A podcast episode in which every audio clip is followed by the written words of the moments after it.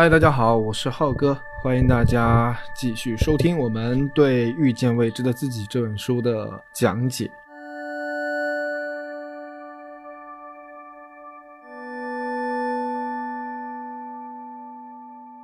嗯，那上次的话呢，我们就讲了一个很重要的一个题目，就是关于我们所要追求的东西到底是什么啊？我们的目标是什么？我们这一生为什么活着？那他这个书的话，其实你看前几章，它有一个呃比较连贯的思路。那首先就是我们是谁，然后呢，从上一期开始，我们就会讲到，那我们要到哪里去啊？我们的生活的目的是什么？然后我们为什么在奋斗着？那我觉得可能他接下来就要讲我们是从哪里来了啊？对，实际上也是这个样子的。你看这哲学的三个经典问题，是不是就逐一展开？那我们上次有说到哈，无论是对于权力的追求，然后对于金钱的追求啊，对于名声，然后对于啊美色、健康各种各样的很多的追求，其实我们可以把这种类型的追求呢划分为两个部分，呃，一部分呢就是说我们需要在获得一些外界的某些条件得到满足以后才会拥有的东西，那么这个呢就叫做是一种有条件的追求。啊，或者说是有条件的成就，比方说在这本书里给到的定义，那么什么是快乐呢？快乐就是因为某些条件得到满足以后，你会感受到的内心的一种愉悦。就比方说你想吃一个饼干，那么你吃到了，你很快乐，那么这就是一种呃有条件的愉悦，我们把它称作为是快乐。呃，但是书中呢还讲到了另外一种。我们想要，我们所要追求的那个部分，就是一种无条件的部分。嗯，比方说，在书中对于快乐和喜悦做了一个精准的定义，就是快乐呢是一种有条件的一种快感和愉悦感，那么喜悦呢，则是一种无条件的啊愉悦感和这个快感。什么叫无条件的这种愉悦呢？就比方说，我的这种开心，然后我的这种幸福，不来源于说有没有吃到一个饼干。或者说是吃到其他什么东西，拥有其他什么东西，嗯，那我们现在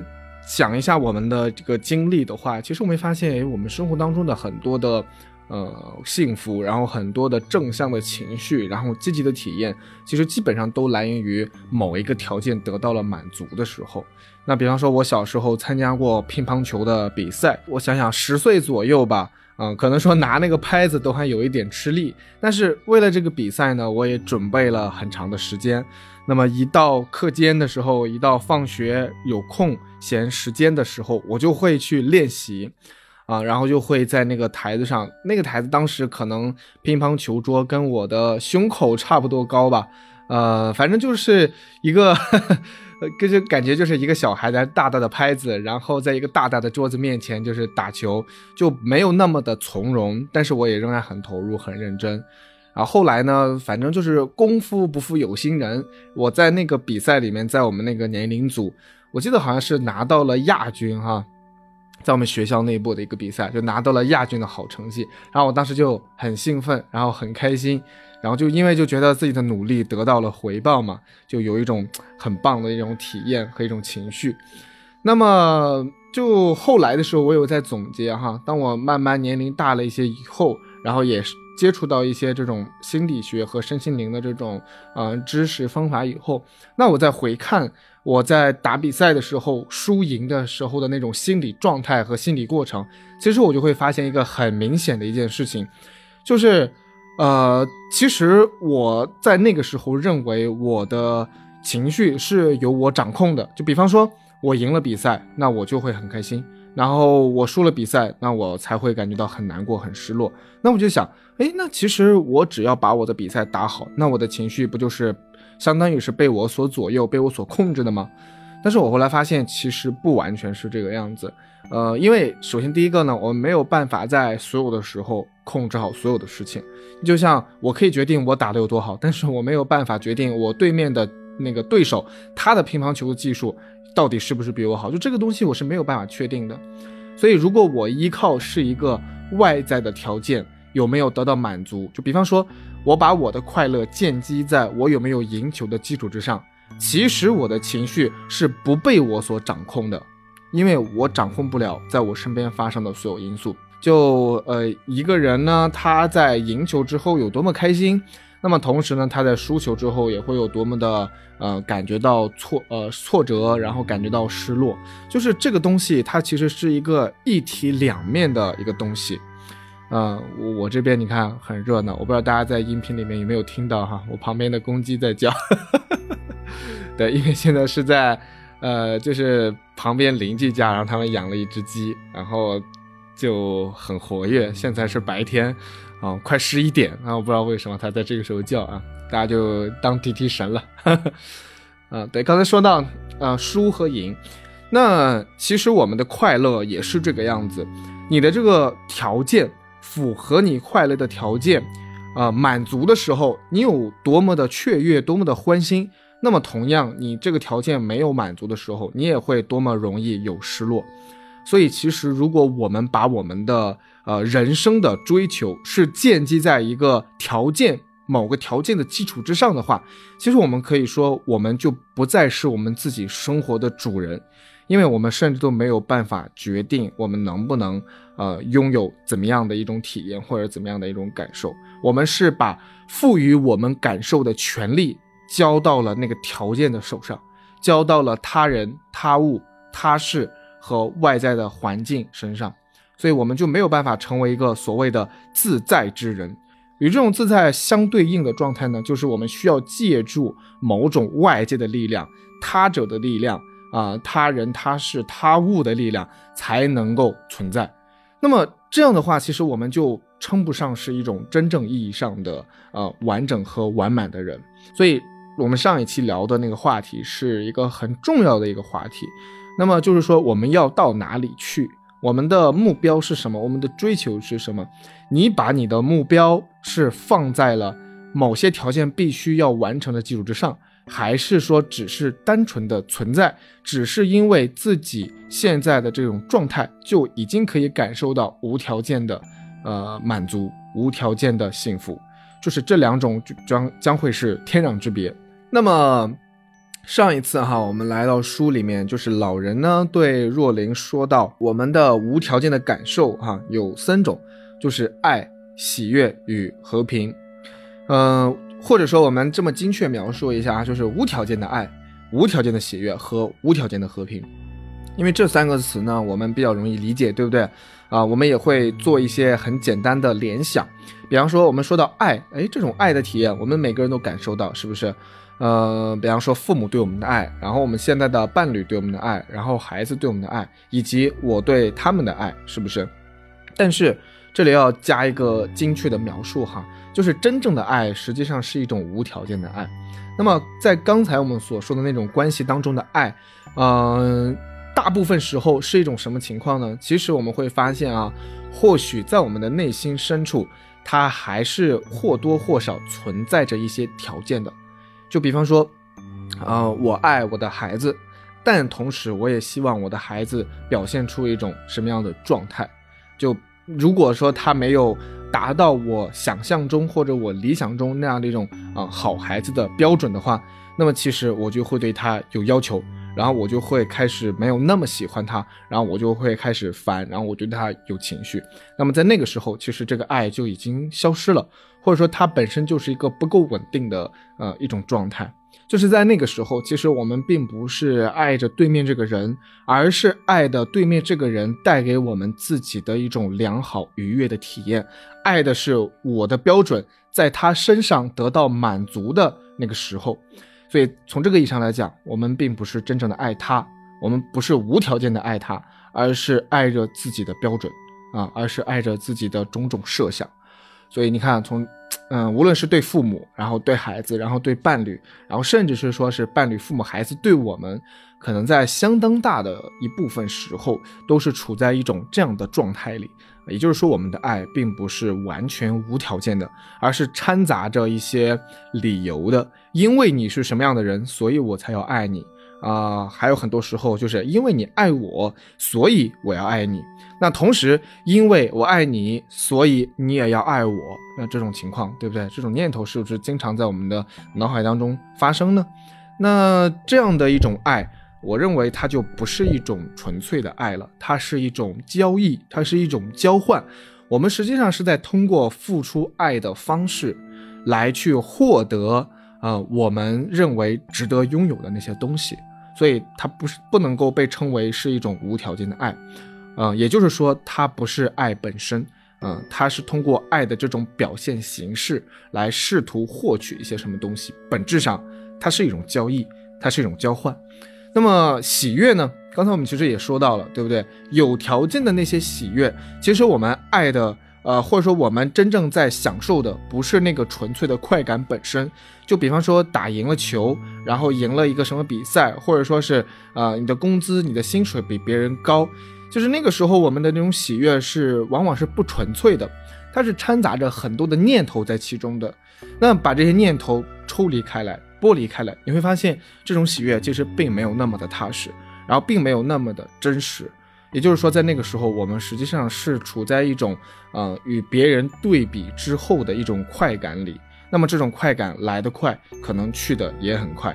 你越享受，越紧握这种快感不放，那么，我想我们会因为这种快感的失去而带来的失落，也就会越大，也就会越突出。那么，和平其实也是同样的。呃，你不能说我在外界的某些因素都完成的情况下，哎，我才会感受到和平。这这种和平是我追求的。那这种情况其实无异于骑驴找驴，对不对？就是，啊，别的所有因素让你和平、让你平和的因素都有了，你才平和，这算啥？这也算不上是一种本事、一种能力，是不是？那就好比说两个人吵架，说我为什么会生气啊？都是因为你让我生气。这不是废话，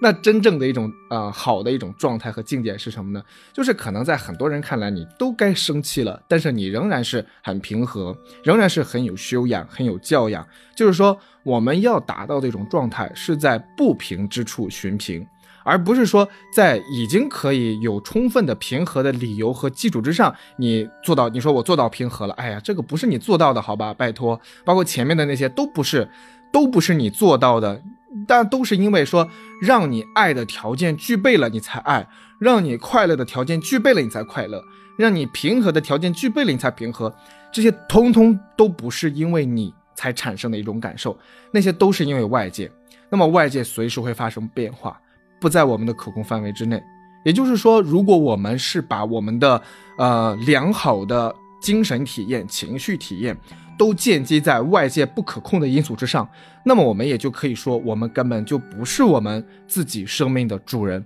所以说，通往我们生活的终点的方向只有那一条路，就是说，我们要努力的成为一个无条件的爱、无条件的喜悦和无条件平和的人。好，那么这个问题那么的关键啊，那么的重要。但是有另外一件事情，我们还是需要问一下自己：这种无条件的东西。真的存在吗？真的存在吗？就是这种无条件的爱、喜悦与平和，它，它为什么存在，或者它凭什么存在？它我们该如何获取到它？是不是这个很重要？我们这些东这个东西当然是个好东西，我们现在都知道了，无条件的，呃，就可以获得这种正向的体验，谁不想要呢？但是它真的存在吗？那我们这一次就来探索一下啊，就要来去聊一聊。它为什么而存在？我们又该如何获取到它们？好，我们来到这本书的第六章，嗯，然后我们中间呢，就前面几个章节哈，就是若琳呢在演绎她自己的生活故事，然后也有一些回顾的部分，呃，那我们做一个从简的处理哈。我们来到若琳又一次找到老人的时候，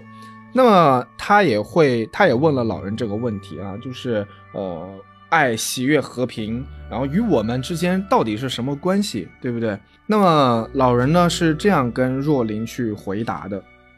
他先画了一个圈，啊，然后这个圈呢代表着是我们的真我，或者说我们的真实的那个自己，嗯，然后呢这个圈外面是还有一个同心圆，是我们的身体，然后再往外有一个同心圆，是代表着我们的情绪。然后再往外是代表着我们的思想，然后最外面一层是代表着我们的身份认同。那么这个是这几个圈是什么意思呢？哈，这几个圈我觉得还是蛮有讲头的，就是它是我们呃代表着我们可以说从假到真吧这样的一种构成我们自身的各个部分。那么最外面的一层呢，就是我们对自己的身份认同。什么叫身份认同呢？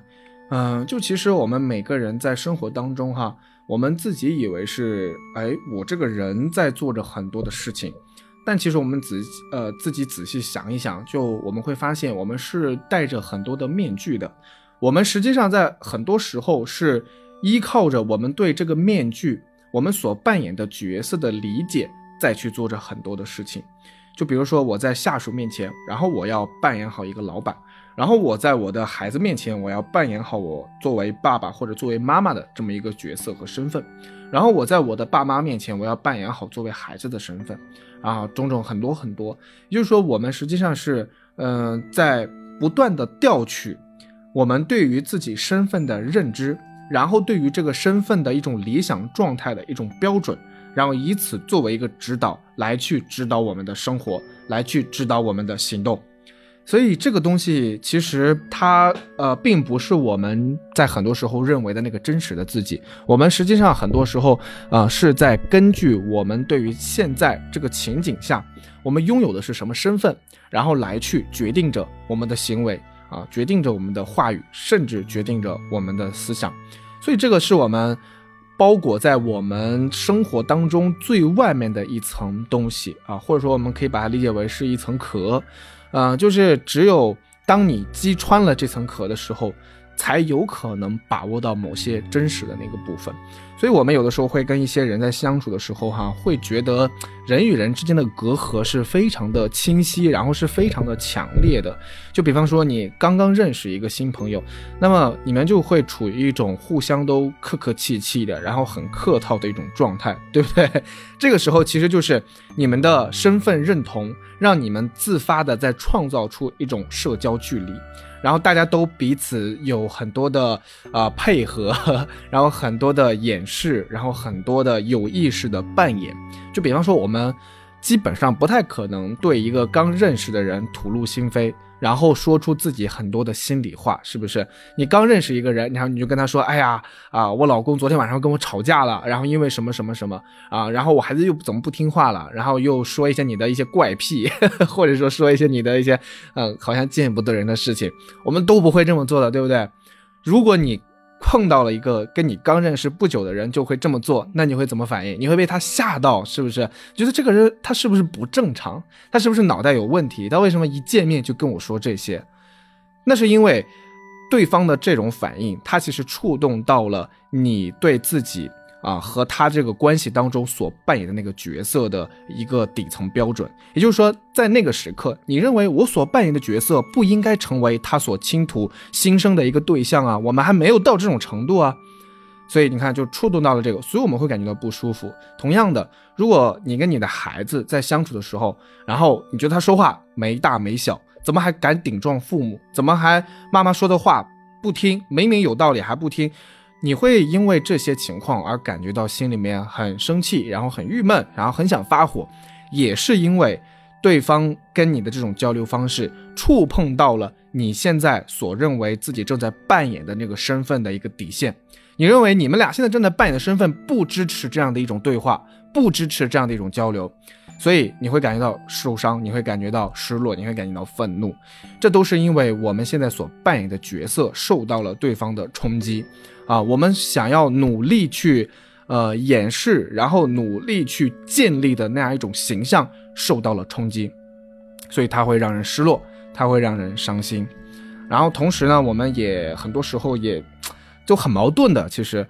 一方面呢，我们又不断的对各种各样的人，嗯，把自己包装成各种各样的面相。然后我们试图让自己这个面具变得更加的完美，然后变得更加的稳固，变得更加的没有死角啊！你看，最好就是展现在每个人面前都是全方位、三百六十度无死角的美哈哈，无死角的优秀，无死角的强大。那我们每个人其实，在生活当中都似乎试图在做着这样的一种尝试。那我们都想。给别人展现自己一个光鲜亮丽的一面。虽然你可能自己心里知道，那个光鲜亮丽最起码不是所有时刻的你，那很有可能它是你自己主动的包装出来的。那这是我们一个尝试的方向，对不对？我们的生活其实很多时候都是在做着这个方面的努力。那我为什么说很矛盾呢？因为人同时也在做着另一个方向的努力，就是我们也都很希望有一个人可以真正的走进我们的内心，然后可以有呃对我们的内心的所有的方面都是一种很包容、很接纳，然后很关爱的这样的一种态度。但是它这两者你不觉得很矛盾吗？一方面我们展现出来的是我们的经过包装的自己。另一方面，我们又想让别人能够真实的看到自己，看到最本来最朴素的那个样子，并且还能够包容他，还能够接受他。可是拜托，你自己都不接受，哎，你自己都不包容啊！你如果充分的 包容和接纳那个你的本来面目的话，那么你还会做各种各样的包装吗？你还会试图给自己戴上各种各样的面具吗？那我们知道《聊斋》里面有个鬼故事叫画皮，对不对？就是讲呃妖精，然后他把呃自己的皮囊，然后做任何想要的一种装饰，然后画上眼睛，画上眉毛啊，然后我们听起来好像很恐怖的，呃，那我们好像似乎觉得妖精的这个这种行为很怪异，然后很诡异啊，然后如果被我们碰上，我们可能会被吓死。但是实际上，我们真的就是每天都在做同样的事情啊，我们自己也都是每天都在给自己画皮呀。啊，只不过这个皮囊不是说是我们的肉体，我们的皮肤，更多的是我们展现出来的一种精神面貌。那我们每天不都是在做这样的一种掩饰和伪装吗？是不是啊？那当然了，其实，嗯，化妆也是一种画皮啊，啊，还有整容也是一种画皮，对不对？就我们不够接纳我们现在的这种模样，然后不够接纳现在的眼睛、鼻子、下巴啊、胸、屁股。啊，有很多你自己都不是很包容、很接纳的地方，所以你要去整改它，啊，你要去整治它，你要去修缮它，然后把自己包装的好像是一个很完美的样子，然后你期待有那么一些人可以接纳你不完美的样子，可是我们都不会给别人这样的机会啊。第一，我们不会展现出来把那些不完的、不完美的方面；第二，我们自己首先都没有办法接受，我们怎么能够去苛求他人去如实接受呢？哎，所以说，这个自我身份的认同，这个形象的这种认同，还有我们对自己的这种角色的一种包装，这种角色扮演，就是覆盖在我们的内心之上最坚硬的一层外壳，它让我们的心没有办法触碰到真实，也让真实没有办法触碰到我们的心。所以在这样的一个基础之上，我们会发现，哈，有条件的满足变得非常的普遍。变得非常的多，因为我们必须要满足某个条件，我们才会让自己塑造起来的形象变得更加的稳固。比方说，我要穿名牌，我要带奢侈品，啊，然后我要有各种各样的首饰，这样才能够凸显我在各个方面都是成功的嘛，然后才能够彰显出我是一个成功人士啊。我要开豪车啊，我要住豪宅啊，然后我要吃大餐。别让别人羡慕，让别人觉得我真的是一个有成就的人。然后在公开场合，我要给我的太太、给我的先生秀恩爱。然后我要带我的孩子，啊，然后最好他是一个什么名校毕业，然后他是分数怎么样啊，又有礼貌，然后又有见识，然后以此证明我是一个好妈妈，然后我是一个好爸爸。那我们会有各种各样的标准和条件需要等待着我们去满足，对不对？你越是执着于自己的身份认同，你越是想要用一种嗯美丽的皮囊把自己包裹起来，那么你对外界所需要的标准和条件也就越苛刻。也就是说，嗯，换句话讲，你也就越容易陷入受苦和失落的深渊里面，因为你的条件就是很多呀，很繁杂呀，很苛刻啊。只要有其中的一个条件没有满足，那么你很有可能就会被触动到。所以有一句话叫“无欲则刚”嘛，反过来就是有欲则不刚。你的欲望越大，这个人其实就越脆弱。你的欲求、你的不不满啊越多，那么其实你的受苦、你的痛苦也就会越多。所以真正让我们嗯，可以更加快乐，可以更加轻松的方式，就是尽可能的去放下我们的那些身份认同。我们越少去扮演角色，我们就越多的能够获得满足，因为我们就可以真真实实的活着呀，就轻轻松轻轻松松的，我是什么样就是什么样，这不很好吗？那我是小眼睛，我身高也不高，然后我各个方面条件有这样或者是那样的一种欠缺，OK，我接受它。我不再试图去，呃，在这个基础上去进行很多的伪装和掩盖，还有修饰。那我觉得，这不就是一件很让人身心愉悦、轻松的事情吗？对不对？所以，呃，我们再回到书中所画的这几个圆啊，然后大家有条件其实可以去看一下书的，因为我们在这文字里面，呃，在这个话语里面不太好形容它这个图像。那但是它就是最外层的同心圆。就是说的是我们的身份认同和角色扮演啊这样的一个部分，就是它是我们的外壳，然后在这之内呢是我们的思想，嗯，换句话讲，其实也正是思想驱动了这个东西，然后再往内呢就是情绪，然后再往内是身体，然后最后一层就是在我们的核心的部分，就是爱、喜悦、和平，它等于我们的真我，它等于我们真实的那个自己。呃，这个是老人给若琳画的这个图哈。其实关于这个图呢，我觉得是非常有讲头的。呃，只不过我们要在此特别说明、特别提出来的是哈，就是这对于这种身心结构的一种理解，可能会有很多种的说法，然后你可能会看到很多种不同的版本。嗯，然后他们都是建基在各自的理论基础之上的，所以我不打算系统性的去讲一下这个图，因为可能说各种不同的呃形容，然后对于这种身心关系的理解都各有各的道理。那我想就是把握根本的，我们要着重的讲一下爱、喜悦、和平与真我他们之间的关系，因为我们今天探讨的一个话题哈，就是说。我们放下这些条件，我们放下这些有意识的去掩饰和伪装，然后我们获得，如果我们能够获得无条件的爱、喜悦、和平的话，我们的生活将会获得非常大的改观，对不对？那我们现在就要来探讨这种无条件的爱、无条件的喜悦与和平是否真实存在呢？我们要先来看一下书里面是怎么说的啊。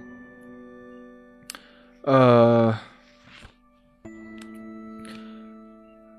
若琳问老人。他说：“为什么真我就是爱、喜悦、和平？”老人的回答是：“因为这是最自然不过的事情了。你去翻翻古老的智慧经典，看看古来智者的言语，他们说的都是同一件事。我们的本质就是爱、喜悦、和平。”嗯，这是老人对若琳这个问题的回答啊，也是这本书对我们刚才所。发出的这个疑问的一个回答，那么为什么真我就是爱、喜悦、和平呢？呃，他的回答就是呃，因为他就是，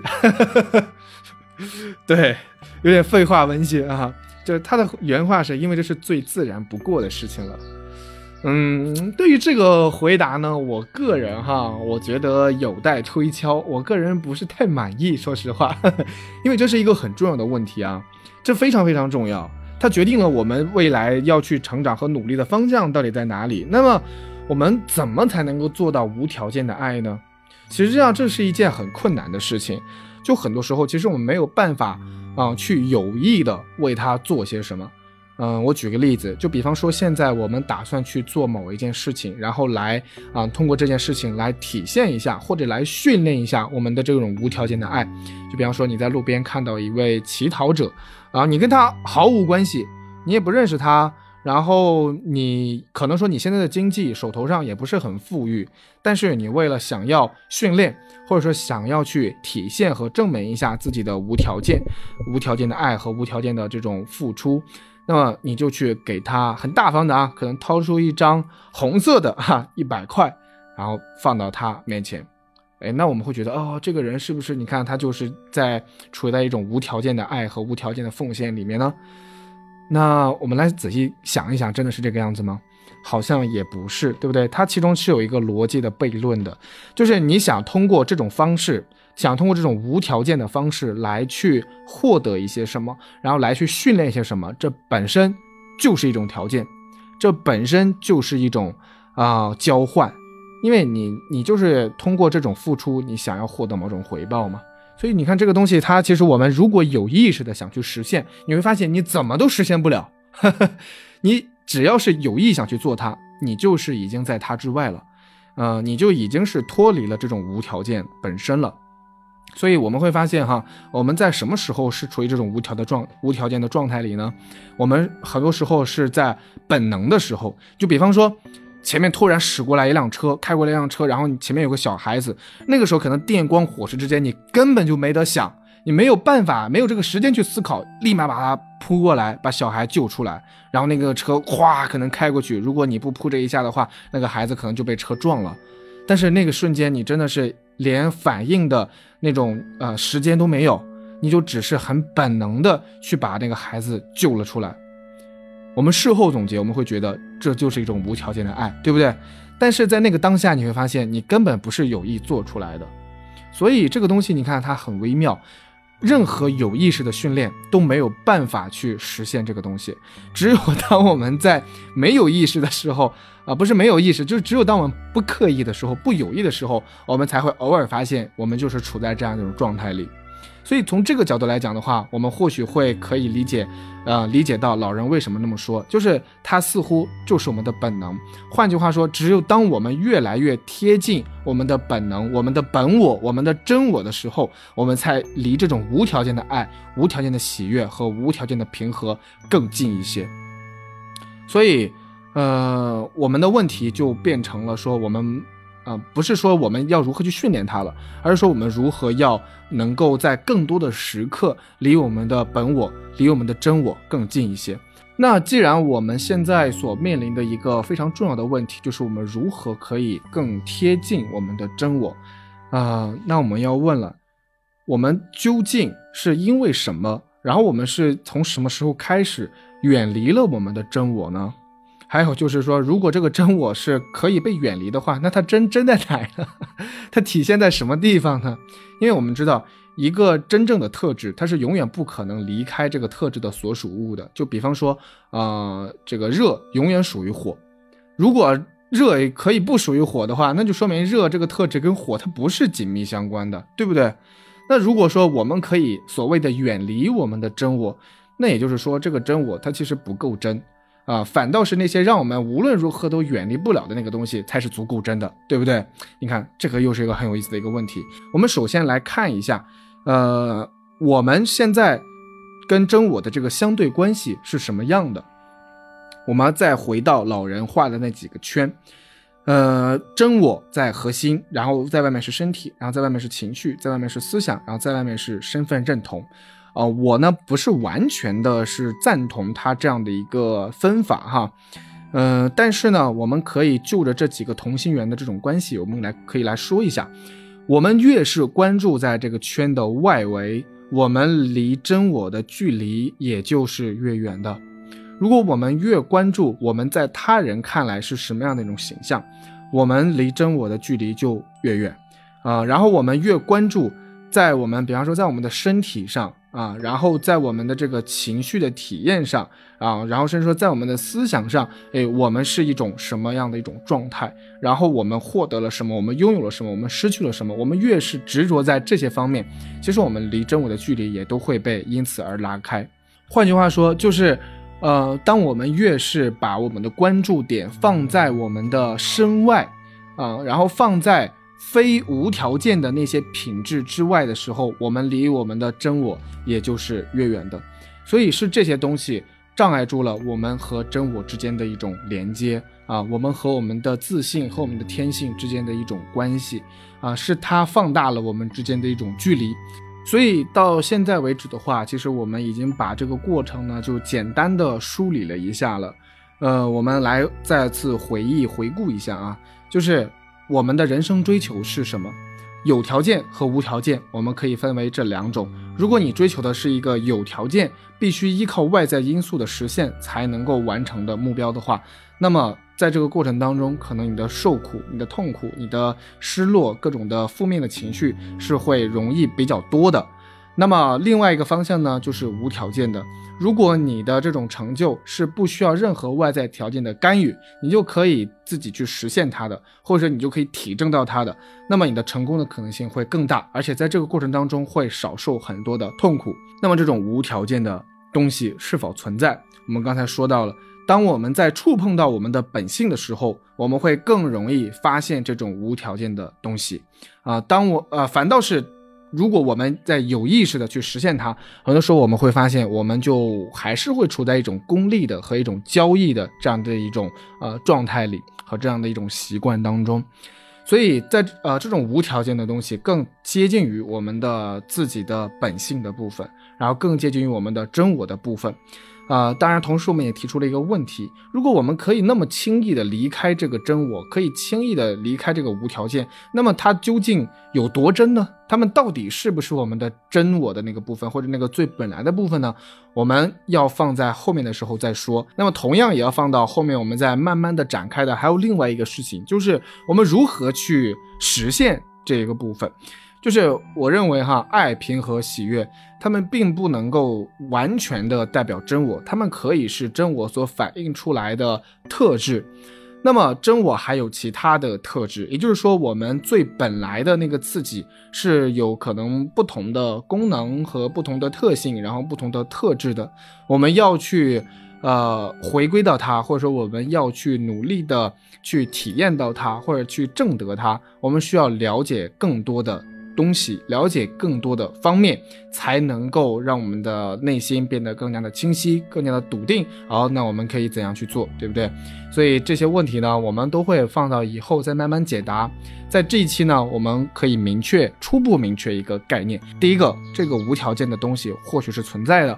第二个呢，这个无条件的这些品质或许是真我的其中的一部分的面相啊，是真我是我们的本来面目的一个特质。啊，我们可以都可以先做这样的一种假设，啊，那这种假设我认为是必要的，因为我们在这种内心精神世界的这种探索领域里面呢，我们最怕的一件事情就是想当然，我们就觉得我们这么想了，那我们就应该，呃，这个事情就是这个样子的，就天经地义的。就老人说的那个回答那句话，其实我觉得是比较危险的，或者说我们理解起来，如果理解不正当的话，是容易危险的。那个老人是对若琳是这么讲的吗？就为什么说我们的啊真我是爱、喜悦与和平？因为他就是这个样子，因为他就是再自然不过的事情。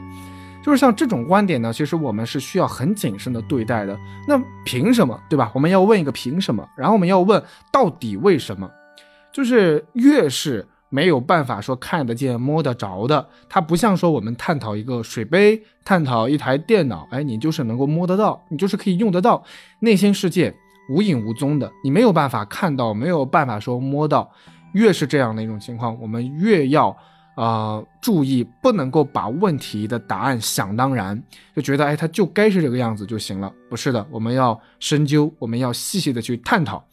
啊，所以呢，我觉得我们现在的探讨。是可以说刚起了一个头啊，刚起了一个头，所以我们都要做充分的假设。我们就假设现在是这个样子，那我们看之后的理论、之后的方法可不可以去验证它。那么剩下的东西呢，我们就下次再讲。那我们这一期呢，就先到这里啦，感谢大家的收听，我们下次再见。我是浩哥，拜拜。